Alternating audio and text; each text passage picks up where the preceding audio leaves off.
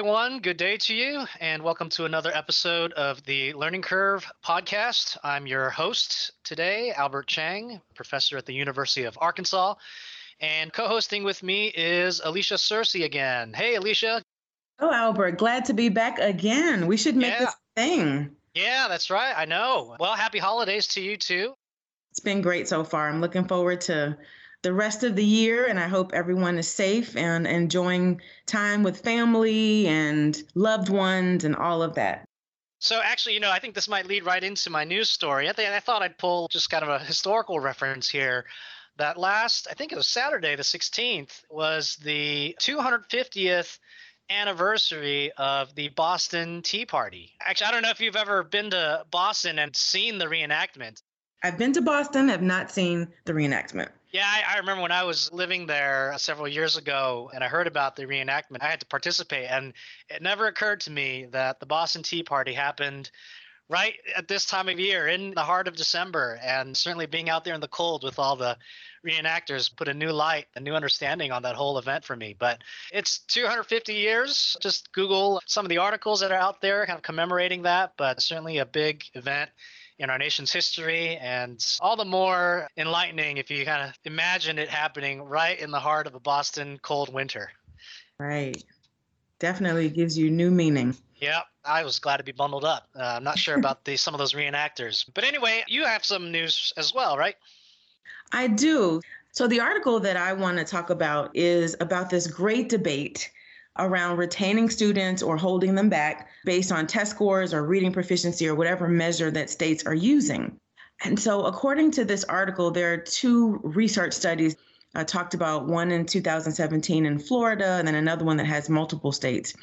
And so, you know, I'm a mom, I'm also an educator, I've been a superintendent. And so it's interesting to me to read about this debate, right? So, on one hand, you have, according to this article, educators who are saying they don't like students to be held back. You know, there are interventions that you can do. You can do all that you can to make sure they have what they need. But then there's another school of thought, and frankly, the research says, and particularly in this study in Florida, that third graders in Florida, if given better instruction, I think that's an important piece, that they actually perform better in math and reading in their high school grades. They need fewer remedial classes, higher GPAs, and students who didn't get held back. And then another study that looks at multiple states also shows higher test scores in the later grades and reduces the need for remediation. Uh, and so, again, this is what the research is saying. And then there are those who are in the school of thought that say, well, what about the emotional impact that this has on students if you're being held mm-hmm. back? And I totally get that, right? From a young mm-hmm. person perspective, you think, you know, I'm back with the same teacher or, you know, team, all of my friends are gone that could yeah. take a toll. But there's a Harvard researcher who was involved in the study, Martin West, who this is his quote. He says, My question would be whether they're confident that the students wouldn't have had an equally painful experience if they were advanced to the next grade and consistently faced content on which they were unprepared. And That's so, point. yeah, I think that was a really good one. It really helped to kind of shore up for me why I think I fall on the side of if you need to retain a student, let's do that. Yeah. And Albert, here's another thing. I wrote a piece maybe two weeks ago about a decision that our state board of education made here in Georgia, where they essentially lowered the cut score for reading mm. proficiency for third graders. And so, just based on that reduction, 20,000 students in Georgia were essentially told that they were proficient in reading when they were not. So this mm-hmm. is for me about telling students the truth and telling parents the truth about where these students are. Yes, you can do all the intervention that you want, but I think if a student doesn't have the foundation in reading and math, maybe holding them back is the right thing so that they can then catch up and then it looks like exceed expectations later on in their grades. What do you think? No, I think that's absolutely right. I mean, you know, actually, I think a couple of episodes ago we featured an article on grade inflation and I think we really, you know, we, at the point we were making then was we do kids a disservice, families a disservice when we essentially tell them that they're ready to move on or, ready for the next step when they're not. So I'm with you on this that we really have to look carefully at this and avoid telling families and kids that they're more prepared or better than they really are. I know the truth hurts sometimes, but sometimes obfuscating that is, is going to have worse consequences. So, yeah. Yeah, anyway, you know, got to do this well and do this carefully, but I think I'm with you. Well, stick with us. After the break, we're going to have Dr. Carol Zaleski to talk to us about the Inklings, J.R. Tolkien, C.S. Lewis, and some of the other folks in that merry band of men.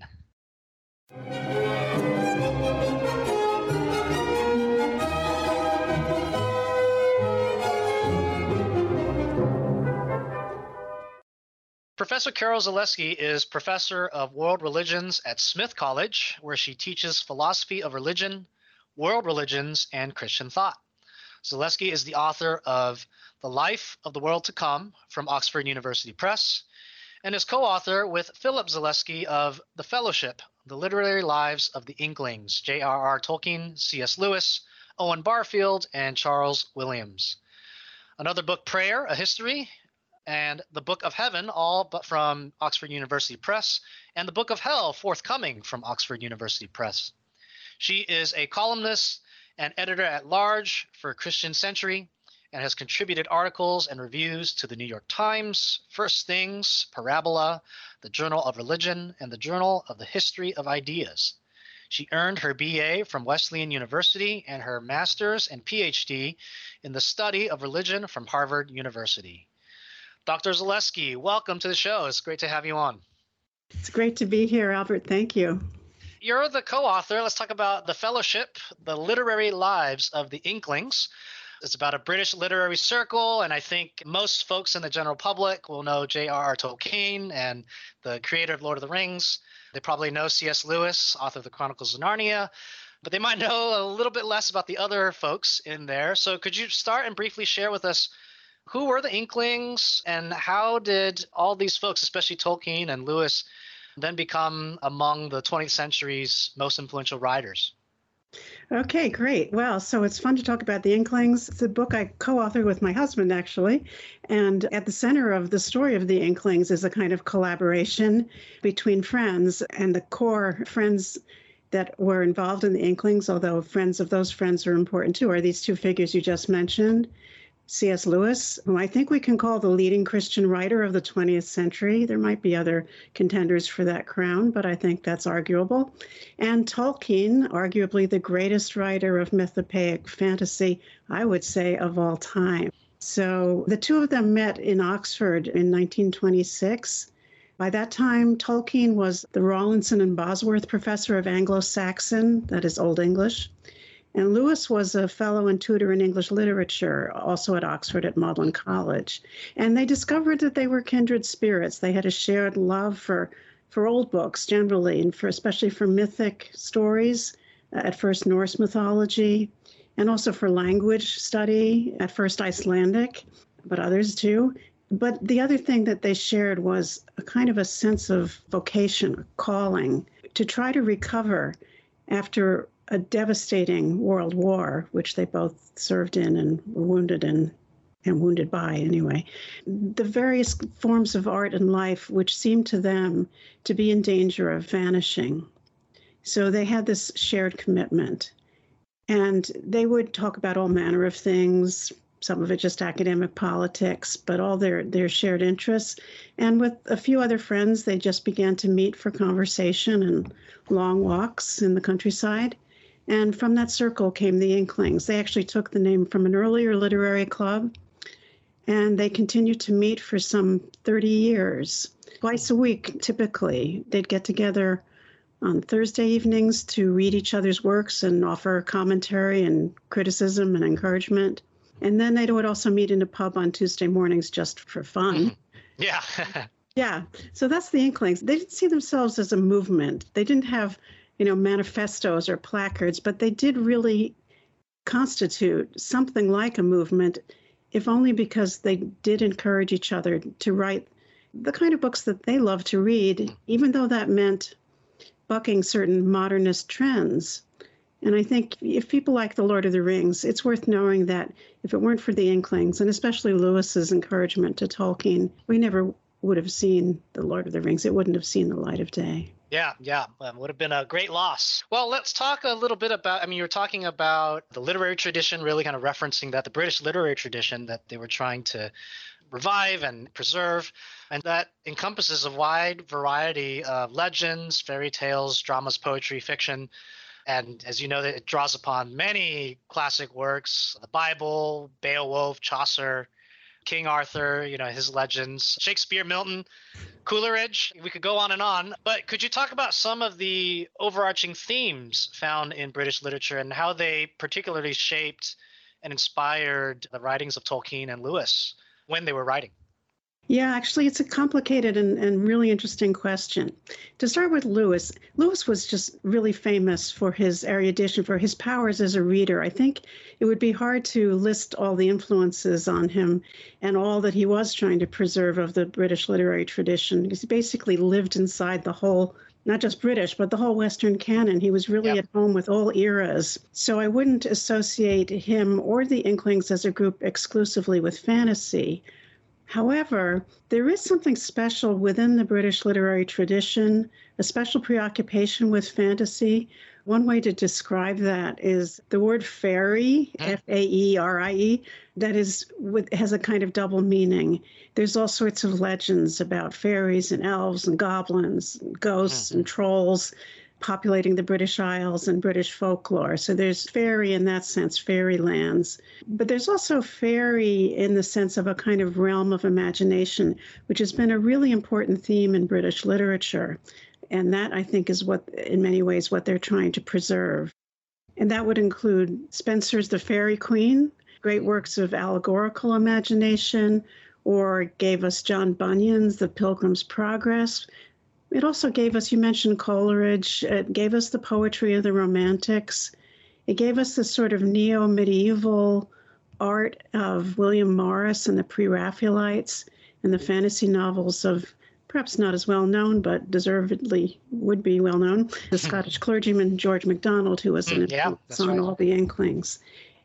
You know, you mentioned the Bible too. Now, that's an interesting question. It's certainly the case that the King James Bible has shaped all of English literature and language. But when I think about the biblical tradition that Tolkien and Lewis carried on, there's another aspect to it. There's more than one English Bible. And they were very familiar with early vernacular retellings of biblical stories in Old English or Middle English. And if you go back and read these biblical narratives, it's almost like you're hearing the Gospels for the first time, but only in a certain way, kind of like they're being sung by a bard, or you have more of a sense of fate and heroic battles and dragons and magical spells, even in the retellings of the Gospel narratives that you find in Old English and in some Middle English texts. And so they were familiar with the Bible as part of that living English tradition and saw how much of the pre Christian material that flowed into it was then kind of almost like alchemically transformed mm-hmm. into the mm-hmm. drama of Christian redemption. And I think that's what they were trying to carry on that really interesting mix of folklore, fairy tale, biblical stories, and pagan beauty let's maybe zero in on Lord of the Rings in particular. And so, Lord of the Rings, it, it was like I think a poll in 1997 said it was the book of the century. Could you tell us briefly about his life? And you mentioned imagination, how he, as a scholar of Old English, used his imagination to become one of the 20th century's most celebrated writers. Yeah, well, this is interesting. This poll, the 1997 poll, did reflect the immense popularity of The Lord of the Rings, but it was also greeted with horror by some, let's say, highbrow literary critics. So one of them, Germaine Greer, I remember saying, it was like my, my worst nightmare has been realized, or Edmund Wilson saying, this is just juvenile trash. So it's very interesting to see, you know, why he was so reviled by certain kinds of critics and so loved by everybody else. It's like, what was the heresy he committed? I, I kind of think it was the heresy of the happy ending, but that they thought it was juvenile because in their stories things work out well in the yeah, end. Yeah, yeah, yeah. Such a non-modern thing to do, you know. yeah, yeah, it's not a modern thing to do. So about his life, Tolkien's life, I mean, I guess we'd have to look at that to figure out how did he become such a literary maverick? I think it's partly because he really wasn't part of the fashionable literary currents of his day, although he, you know, he was certainly familiar with modern literature and, and well read, maybe not at Lewis's level, but certainly he was. Anyway, let me just say a little bit about his life. So he was born in 1892 in Bloemfontein, which was the capital of what was called the Orange Free State in southern Africa. His father died when he was around three years old. At that point, he and his mother and younger brother were in England to escape the unhealthful climate they had been in. And so then they got news of the father's death. So they moved into a little town called Sarehole outside of Birmingham. It's a, it was a rather semi rural hamlet with a working mill that meant a lot to Tolkien as he was growing up. So their mother, now widowed, taught Tolkien and his brother everything really for a while there before they went to school. They were studying ancient and modern languages, the arts. Tolkien was a really gifted illustrator and artist, which she encouraged, mathematics. She was quite brilliant. And the other important fact about her is that she converted to Catholicism during that time and as a result was ostracized by her family and Tolkien believes that this is what led to her early death. She died from complications of diabetes when Tolkien was only 12 years old. So now he's basically orphaned. He's orphaned, but he was adopted by a priest, which is another interesting part of his story. This is a priest who had been educating him. His name was Father Francis. He belonged to the Oratorian order, in the community that was founded by Saint, now Saint John Henry Newman at Birmingham. So obviously, the Catholic strain in his early life is extremely important and remained throughout his life. He went on to study at a school, King Edward's School in Birmingham, and there he formed a very close knit circle of friends. So this is kind of like the pre Inklings, precursors to the Inklings who had very high ideals, both moral and poetic. They made a kind of pact with one another that they would devote their lives to rekindling the light of beauty and truth and faith in our world. But what happened was they all ended up fighting in the First World War, hmm. and as Tolkien says, all but one of his close friends died in that war. By 1918, they had all died. So there's that element of tragedy and of commitment to beauty that, you know, is so important for understanding what Tolkien's going to try to do with his sense of calling. Now, part of that sense of calling for him is the love of languages, the literal meaning of philology. So, thanks to his mother, of course, he was exposed to many different languages. He also knew the Latin of the Catholic Mass. He talks about being enchanted by seeing these Welsh coal trucks passing by with the Welsh language on them, the exotic language for him. He really loved that. I'd say, though, his main love is in the Germanic family of languages. That's certainly his main area of scholarship. That is Old English and Gothic, the dialects of the West Midlands, which was his own part of England, and all of these regions where he could reconstruct what English was like before the Norman invasion and the Frenchification of English yeah. beginning in 1066. All of that figures in the kind of literature he would produce. I mentioned he served in, in the First World War and, in fact, began his creative work in the trenches you know, it's interesting. The the philosopher Wittgenstein did that too. On the other side, of the you know, on the other the opposing side, all these people were writing great poetry in the trenches during these hideous, deadly battles.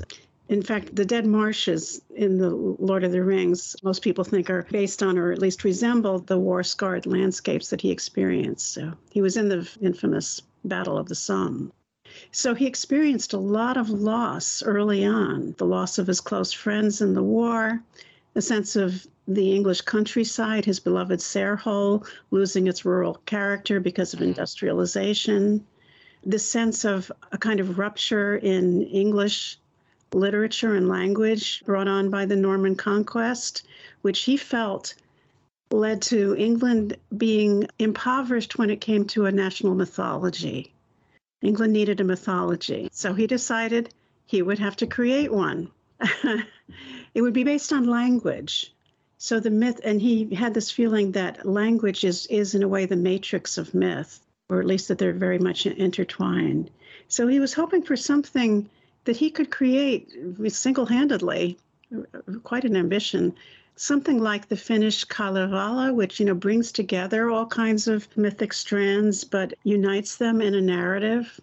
And so he hoped to do this, and he wanted to bring the pre-Christian, even pre-pagan past of England into the story, but connect it to the Christian drama, to bring in themes of mercy and sacrifice and sin and redemption, all woven in with this mythology. And I don't really know any other writer who's ever done anything on this scale.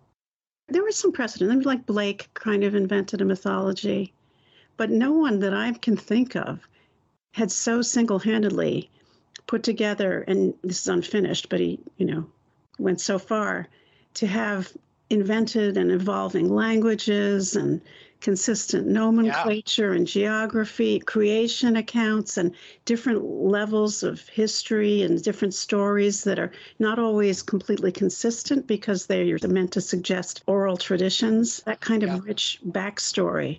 I can't think of anyone else who's. No, or to put it another way, a friend of mine was asked, What's the best uh, universe out there, Star Wars or Marvel? And he said, No, it's Lord of the Rings, the original. right. And, you know, you need to then read the Silmarillion and the yep. 12 volume history of Middle Earth and all the new material that Christopher Tolkien, before his death, was gathering from all the manuscripts his son Christopher did a massive work in retrieving the unfinished work. Lord of the Rings is just the tip of the iceberg. So anyway, he, he began this whole colossal project while he was in the trenches, and also he came down with trench fever, so he had sick leave that probably saved his life. And then he continued it when he came back to England and took up his academic career. And then it continued. You could say it was a hobby, but it was really more like an obsession. You were talking about some themes of Lord of the Rings, as and of course you mentioned the Silmarillion, and of course there's the Hobbit, which came before Lord of the Rings. What other themes are there? And I'll ask two questions here. Yeah, why is it that you know folks young and old alike remain drawn to Tolkien and what are some of the timeless lessons that are there for us to understand today, particularly for our time? Yes, well, it's hard to talk at once about The Hobbit and The Lord of the Rings because they are really different. And they were especially different when he first wrote The Hobbit. Tolkien was quite a family man and used to tell all sorts of stories to his children and send them letters from Father Christmas and and all of that. And also he had to work during the summers grading examination papers to keep the family afloat financially. Well, one day as he was he says as he was marking some student papers and he was probably bored to death, this phrase just popped into his mind out of nowhere. It went like this, in a hole in the ground there lived a hobbit. So he's got this phrase and he's going to make a story from it. And the story that he made, you know, could be certainly described as a children's book. Came out in 1937. It was a popular book, so the publisher wanted a sequel. Well, it took him 12 years to write the sequel. And all that time, he was developing the mythology, the languages, the backstories, all of that.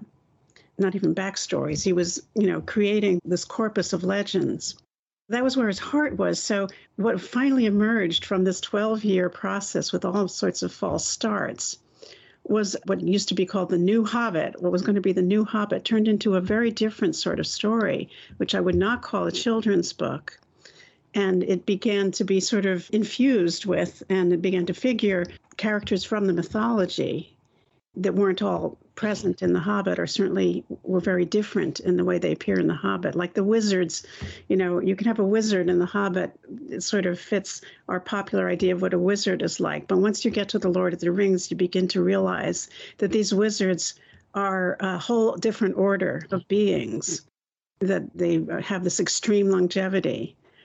Or the, the elves, who also have extreme longevity, they're immortal as long as the world lasts So they survived these epic wars from the distant past and they're lingering in Middle Earth and they're aware that their glory is fading. And then you have these orcs and Uruk-hai and the Ents, the tree shepherds, all of these characters that are coming in from the mythology. But beyond that, it gets to be a darker tale. And it's interesting that I think a lot of the appeal of The Lord of the Rings, what makes it resonate more deeply than The Hobbit, is the element in it of loss and defeat, but of also a final redemption. It's on a much deeper level. And you can see that in the way the ring changed. At first, he thought, you know, the ring was kind of a harmless magical device. But as he developed the sequel, the Lord of the Rings version of the ring, you know, we find out that it was created by this Dark Lord, Sauron, to rule over all the different races of Middle Earth the men, the dwarves, the elves, and so on. You have this ring, and it's the object and the cause of, of all these great epic wars. It has in it the power of this Dark Lord, who himself is like a, a lieutenant of the original sort of satanic figure in, in Tolkien's creation myth.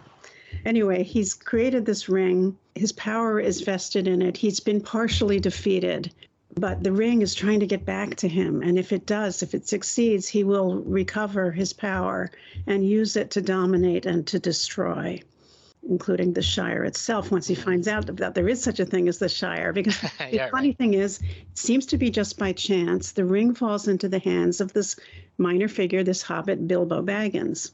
Up until now, the Dark Lord doesn't know or doesn't care about these funny little people. Mm-hmm. But now that it's in the hands of a hobbit, the Dark Lord becomes aware of the hobbit and the Shire. And so now the, this whole realm of these simple, ordinary Sarehole like Shire folk are in danger of becoming extinct. Everything that's good and worth saving is on the verge of extinction at this point. So the ring has to be destroyed. The interesting thing that I think Tolkien brings out here is that the defeat of Sauron can't be accomplished by the strongest races of Middle Earth, the men, the elves. So the quest to destroy the ring falls to these simple Shire folk so to the hobbit Frodo, to his friends, Sam, Merry, and Pippin, who form a fellowship together with representative figures, loyal representatives of the races of elves and dwarves and men. Together they form this multi race fellowship, but without these humble and ordinary hobbits, they wouldn't have succeeded. And it's partly because this is the one way you can outwit a power like Sauron, who knows only about the calculus of self interest, of power, denomination. He only understands those things. But this fellowship, with its simple hobbits at the core, has a kind of resilience and also willingness to sacrifice their self interest that Sauron just couldn't even think of. And that's how they're ultimately able to, to defeat him. So I think one reason that the tale is so enduring is that you have this group of ordinary hobbits that we can identify with. These are the kind of heroes we can identify with. Mm-hmm. And we can love them for their ordinariness. And also, it brings a certain humor in, you know, when they're singing Sing Ho for the Bath and things like that. These yeah. moments, because you go through this terrible long slog and there's so much misery like going through the trenches. But then there are these these moments of respite and refreshment that the hobbits can really appreciate and that we can identify with. So there's that. I think also it's basically just it's a great story. Tolkien had a certain theory about what great stories are like, which we don't really have time to go into. Yeah, yeah. But anyway, it looks like he executed on that. Yeah, it had deep roots in the British literary tradition, in human oral traditions and storytelling traditions generally, but at the same time, it was very new. No one had ever done anything quite like it. Lewis, when he reviewed it, I forget for what periodical, he said it was like lightning from a clear sky, just completely unexpected. So it's this amazing combination of very traditional, rooted in the past, conservative in a way, but also totally surprising and novel and giving rise to then all the imitations that would follow. Yeah, Alisha. Thanks for being here. This is quite fascinating. So I want to switch gears for a moment and talk about C.S. Lewis, who was a British writer, an Anglican lay theologian, and author of the Chronicles of Narnia. So could you talk about Lewis's life, his faith journey, and how his experiences fighting in World War I powerfully shaped the moral message of his work? C.S. Lewis. So he was born in 1898 to an Anglo Irish Protestant family in Belfast. Like Tolkien, he lost a parent when he was young. Like Tolkien, he fought in the terrible First World War in the trenches. He was wounded. I mean, this was supposed to be the war to end all wars, right? He saw friends killed or maimed. And then he lived to, like Tolkien, lived to witness the Second World War after the war to end all wars. So, like Tolkien, you could think of him as a war writer. Like Tolkien, also, he believed that the world we live in both the natural environment and the culture was under siege by forces like of Sauron, you might say. Well, maybe that's over dramatizing it, but certainly forces of technocracy, materialism, certain kinds of dehumanizing modernization. They weren't trying to turn the clock back, but they did have a sense of the culture being at risk and needing to be renewed through connection to things that used to be valued in the past. So, as I mentioned, Lewis lost his mother when he was young, and he also, his father continued to live, but they got on badly. He had a wretched experience of boarding school. First principal of the school he went to actually ended up in an insane asylum. He went up to Oxford as an undergraduate, which should have been really exhilarating, but his studies were interrupted by the war. So he spent his 19th birthday on the front line at the notorious Battle of the Somme, again, like Tolkien. He was wounded by friendly fire, actually, and two companions were killed by the same British shells. Wow. Which was terrible. He made friends with another cadet who had been stationed along with him at Keble College in Oxford. The colleges of Oxford were turned into barracks basically during this period. Oh, anyway, they made a pact with each other to take care of their one parent. They each had one parent if one of them died. And Paddy died in the war. So Lewis inherited Paddy's mother, Mrs. Moore, and lived with her from 1918 until she was hospitalized with dementia in the 1940s. So he had a very unusual household life in which he was really caring for her a lot, doing a lot of the household chores, and so on. During the Second World War, he and Mrs. Moore opened their home to children of being evacuated from London. So, just like in the Narnia tales, children sent away from London, in this case to the suburbs of Oxford, and he had some that lived with them. He also served in the Home Guard during the Second World War. After the death of Mrs. Moore, Lewis eventually married a writer named Joy Davidman, and was very influenced by her. And in the end of her life, they did some collaborative writing together, and then he wrote a very searing memoir of his experience of her death. But just to describe Lewis, wow. I mean, he was a genius too, and in a lot of different areas. He began his academic career as a philosopher. But then he became a scholar of medieval and Renaissance literature, especially allegorical, courtly love poetry. He was a defender of Milton's Paradise Lost at a time when the critical establishment was kind of rejecting it. He also was a philosopher, and he would get involved in public debates. He was a very vigorous, sort of no holds barred debater. And he worked his way through most of the philosophical positions that were on offer in his day and in his part of the world. So he was a young atheist of the kind who shakes his fist at God for not existing. He was a believer in the life force while still an atheist at a certain stage. He was an idealist, philosophy that was just on the wane in Oxford, and eventually a sort of generic theist, that is, someone who believes in God, but not in terms of any sort of church doctrine. All that time, even as an atheist, he loved the picture of the world that he was finding in medieval literature, most of it, of course, is Christian. But he thought that he couldn't engage with that world because of modern science somehow vetoed it.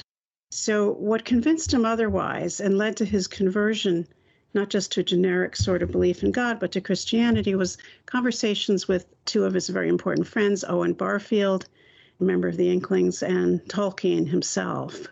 And Tolkien, who was Catholic, while Lewis would remain throughout his life a member of the Church of England, Tolkien managed to convince Lewis that if you love mythology, you ought to love Christianity because there's the myth that entered history and became fact. That was just one factor, I think. It's it's too complicated a story to tell all the reasons for his conversion to Christianity.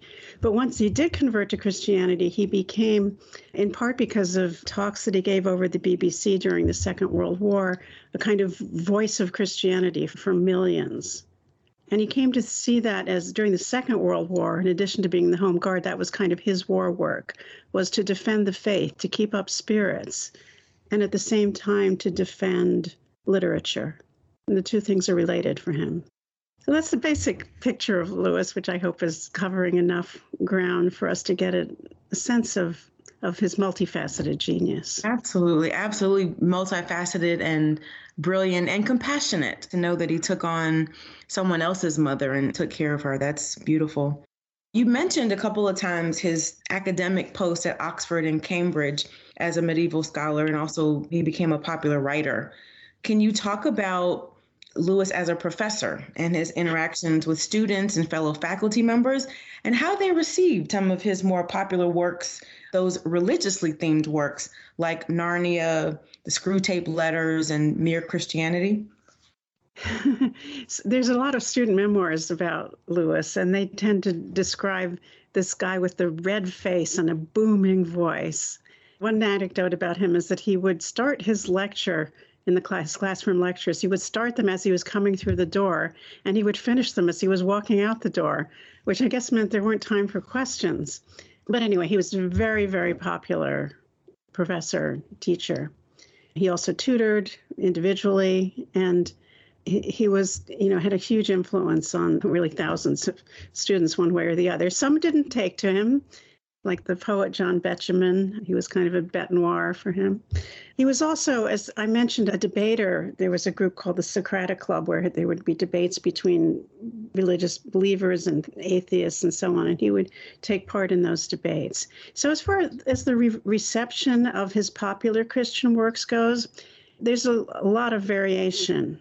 Oxford itself, his colleagues, and just the public in Oxford knew of him as a scholar and also as a very sophisticated lay preacher. I, I, mean, some of his sermons were written up in the British press, which named him Oxford's new John Henry Newman, great Oxford preacher. And they knew him from his BBC radio broadcasts as a kind of really captivating evangelical soundbite person and American evangelicals were flocking to the published versions of the BBC talks, that is Mere Christianity, as well as to Narnia and the Screwtape Letters and works like that. But there were people who, for that very reason, looked down upon Lewis. The sort of people that, that were looking down upon American evangelicals looked down upon Lewis as a kind of guilt by association. And a lot of people knew him through Narnia and Screwtape, but didn't realize that he was also a really serious scholar and had other ways of writing about these religious themes that he wasn't a theologian, but there was more theological sophistication in, in some gotcha. of his writings. Interesting. So I want to talk more about the Chronicles of Narnia. And of course, it's considered a classic in children's literature, having sold 120 million copies in 47 languages. Can you talk about uh, briefly some of Narnia's major themes and characters, and interestingly, the importance of the heroes being children who are called upon to protect Narnia from evil. Yeah, I think it's similar to the hobbits in Tolkien's tales. You have what Tolkien called the exaltavit humiles principle. That is, he's speaking in Latin from the Song of Mary when at the Annunciation, that God raises up the humble.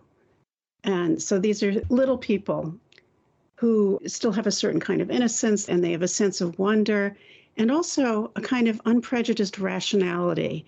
Lewis really gives us that in this Lion, the Witch, in the Wardrobe when Lucy knows she's been to Narnia and the others have to try to figure out whether to believe her. And the professor says, Well, have you known her to lie? No. Have you known her to be unhinged in any way? No. Then why not believe her? So there's that. I think, again, we can identify with the children who see things that adults sometimes miss. One of the questions about the Chronicles of Narnia is whether it's just a kind of preachy, didactic allegory, kind of clobbering us with its Christian symbolism. The people that don't like Narnia see it that way. Hmm. Tolkien himself had reservations about it for that reason. If we believe Lewis, though, Lewis, it's kind of like the story of the origins of the Hobbit. You know, Tolkien said, you know, the, this idea of the Hobbit, that the word Hobbit just came to him. Lewis says that for him, it just began with an image, an image of a faun carrying an umbrella, and then these other images the White Witch, the lion. And he didn't at first think, oh, this is Christian, you know, but because his mind is, and his heart were furnished with Christian themes and convictions, they kind of pushed themselves into the story in somewhat the same way that the mythology for Tolkien pushed itself into the Hobbit sequel. So Tolkien criticized Narnia because it seemed like a sort of preachy allegory, but Lewis insisted that it wasn't that kind of preachy allegory. He said, actually, what it is is not an allegory, but a supposal, hmm. an imaginative supposal. And, and the supposal starts like this although it wasn't what prompted the first writing of the Narnian Chronicles, that is, The Lion, the Witch, and the Wardrobe. The supposal goes like this What might Christ be like if there really were a world like Narnia and he chose to be incarnate and die and rise again in that world as he has done in ours? So, a world, in other words, that has talking beasts. The faun the, and other creatures are talking beasts, which is uh, something that Tolkien pointed out too. Is a thing we have a kind of nostalgia for, a great desire to be able to communicate with animals. So we love to hear stories in which the animals can speak. So if you have a world made up of these talking beasts, and you want a kind of Christ-like story, then it would make sense for the incarnation to take the form of this magnificent lion. So that's uh-huh. supposedly not allegory, but supposal. I think that's debatable. But from that seed of, of imaginative supposal, everything else sort of derives from there. He didn't, I don't think he planned it all out, but eventually he would have a creation story and The Magician's Nephew, an account of how evil came into the world, which would illustrate a point that's extremely important for both Tolkien and Lewis. They both shared the belief that everything that exists is good, the creation is good. So evil is only a privation or a distortion, or Lewis would call it a bending of that original goodness. So there's no absolute evil in the world. So he would give us a creation story in The Magician's Nephew, and he would do this in other works as well, that would give us a sense of how evil came into the world without positing some absolute evil force opposed to God. And then throughout all the Narnian books, you'd have stories of sin and redemption and spiritual adventures and an account of end times in the last battle, which with the last judgment. So these are all themes that he developed in a lot of different ways. And I think if I were trying to help someone appreciate Lewis who is turned off by the Narnian Chronicles, I would recommend reading his space trilogy, Out of the Silent Planet, Perelandra, and That Hideous Strength, where you have a lot of the same themes at a more grown up level. Gotcha. So you mentioned his use of animals. So I would love to ask you about Aslan who's a major character in the Chronicles of Narnia. And unlike any other character in this series, he appears in all seven chronicles and is depicted as this talking lion and described as the king of beasts, the son of the emperor over the sea, and the king above all high kings in Narnia.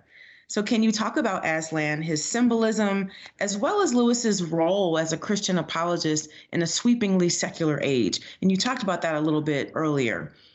Yeah. So obviously, Aslan is a Christ figure. And you have basically the crucifixion and resurrection, uh, spoiler alert, in the in the Lion, the Witch, and the Wardrobe. I think what makes that work effectively as a kind of retelling of the gospel, yet also be universal in appeal so that people that don't want to be preached to about Christianity can still love it, is how he depicts the talking beasts and the children responding to Aslan.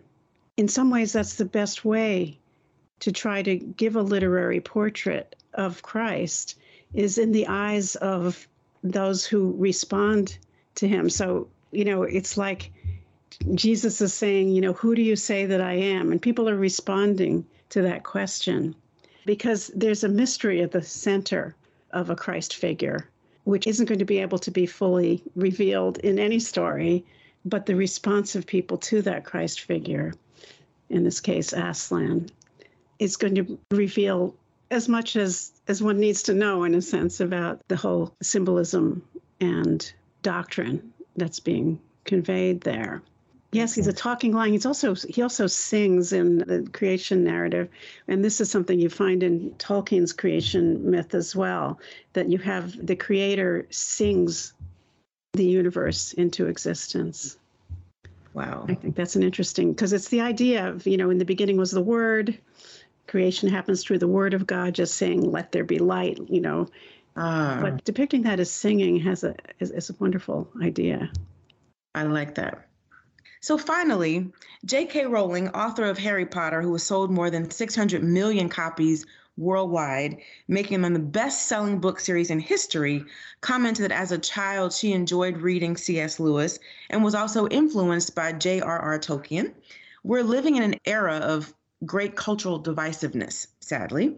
And so, would you talk about the Inklings' wider spiritual, moral, and literary legacy across our modern world? Wow, yes. Go. Right? Thank you for that. Thank you for that question, Alisha. Yeah, I think they speak to and reveal to us, if we haven't been noticing it, that there's a great hunger for transcendence, for hope, especially hope in situations where there's a lot of defeat and cultural decline. I mean, that is so much the theme of Tolkien's work. Actually, he was once asked what the main theme was, and he said it was death, death and immortality. But but really, I think it's about hope in the face of defeat and cultural decline. And we have a real hunger for that. And also for reading, in a way, which is kind of an endangered art. Lewis said that the reason we read is that we want to see with other eyes, not just with our own. And if we could do that, we would have more charity towards others as well, more capacity for understanding perspectives different from our own. There's a hunger for faith and they're able, and this is something you don't find in much modern literature, to offer a kind of faith, a kind of hope, most of the time without being too cloyingly sentimental or superficially self help like. And I think the reason for that is their own erudition. That is, that they were steeped in a great intellectual tradition and imaginative tradition which has both moral and entertainment value. So I guess that's what I would, would emphasize. I think there are shared ideas about evil, about providence, about friendship and fellowship, about vocation. All of these things are, are themes that they deal with, each in their own way, but it's a shared treasure. I love that and so needed. So, as we close out this interview, Dr. Zaleski, we would love if you could read for us perhaps one of your favorite paragraphs or passages from your book. Well, I guess to kind of continue with talking about their legacy, there's an epilogue here, which we call the recovered image. So, I'll read a little bit from that. So, talking about the Inklings as a whole, so not just Lewis and Tolkien, although they're the stars of the story, but also Owen Barfield and Charles Williams, who are important in our book. My husband, Philip Zaleski, and I say that the Inklings' work, taken as a whole, has a significance that far outweighs any measure of popularity, amounting to a revitalization of Christian intellectual and imaginative life. They were 20th century romantics who championed imagination as the royal road to insight and the medieval model, as Lewis called it, as an answer to modern confusion and anomie. Yet they were, for the most part, romantics without rebellion fantasists who prized reason, for whom fairy was a habitat for the virtues and literature a sanctuary for faith. Even when they were not on speaking terms, I should comment that did happen, but those are stories we can't get into today for anyway not not forever but there were times when they fell apart. But even then they, they were at work on a shared project to reclaim for contemporary life what lewis called the discarded image of a universe created ordered and shot through with meaning. Thank you very much. It's been so great to have you. This is a new area of literature for me so i learned a lot today and i'm grateful for that well, thank you, Alisha and Albert. I really enjoyed the conversation. Yeah, it was a huge pleasure. I mean, I'd love to sit and go on and on and on. Yes. So much to talk about. But thanks for taking your time and, and being here. My pleasure.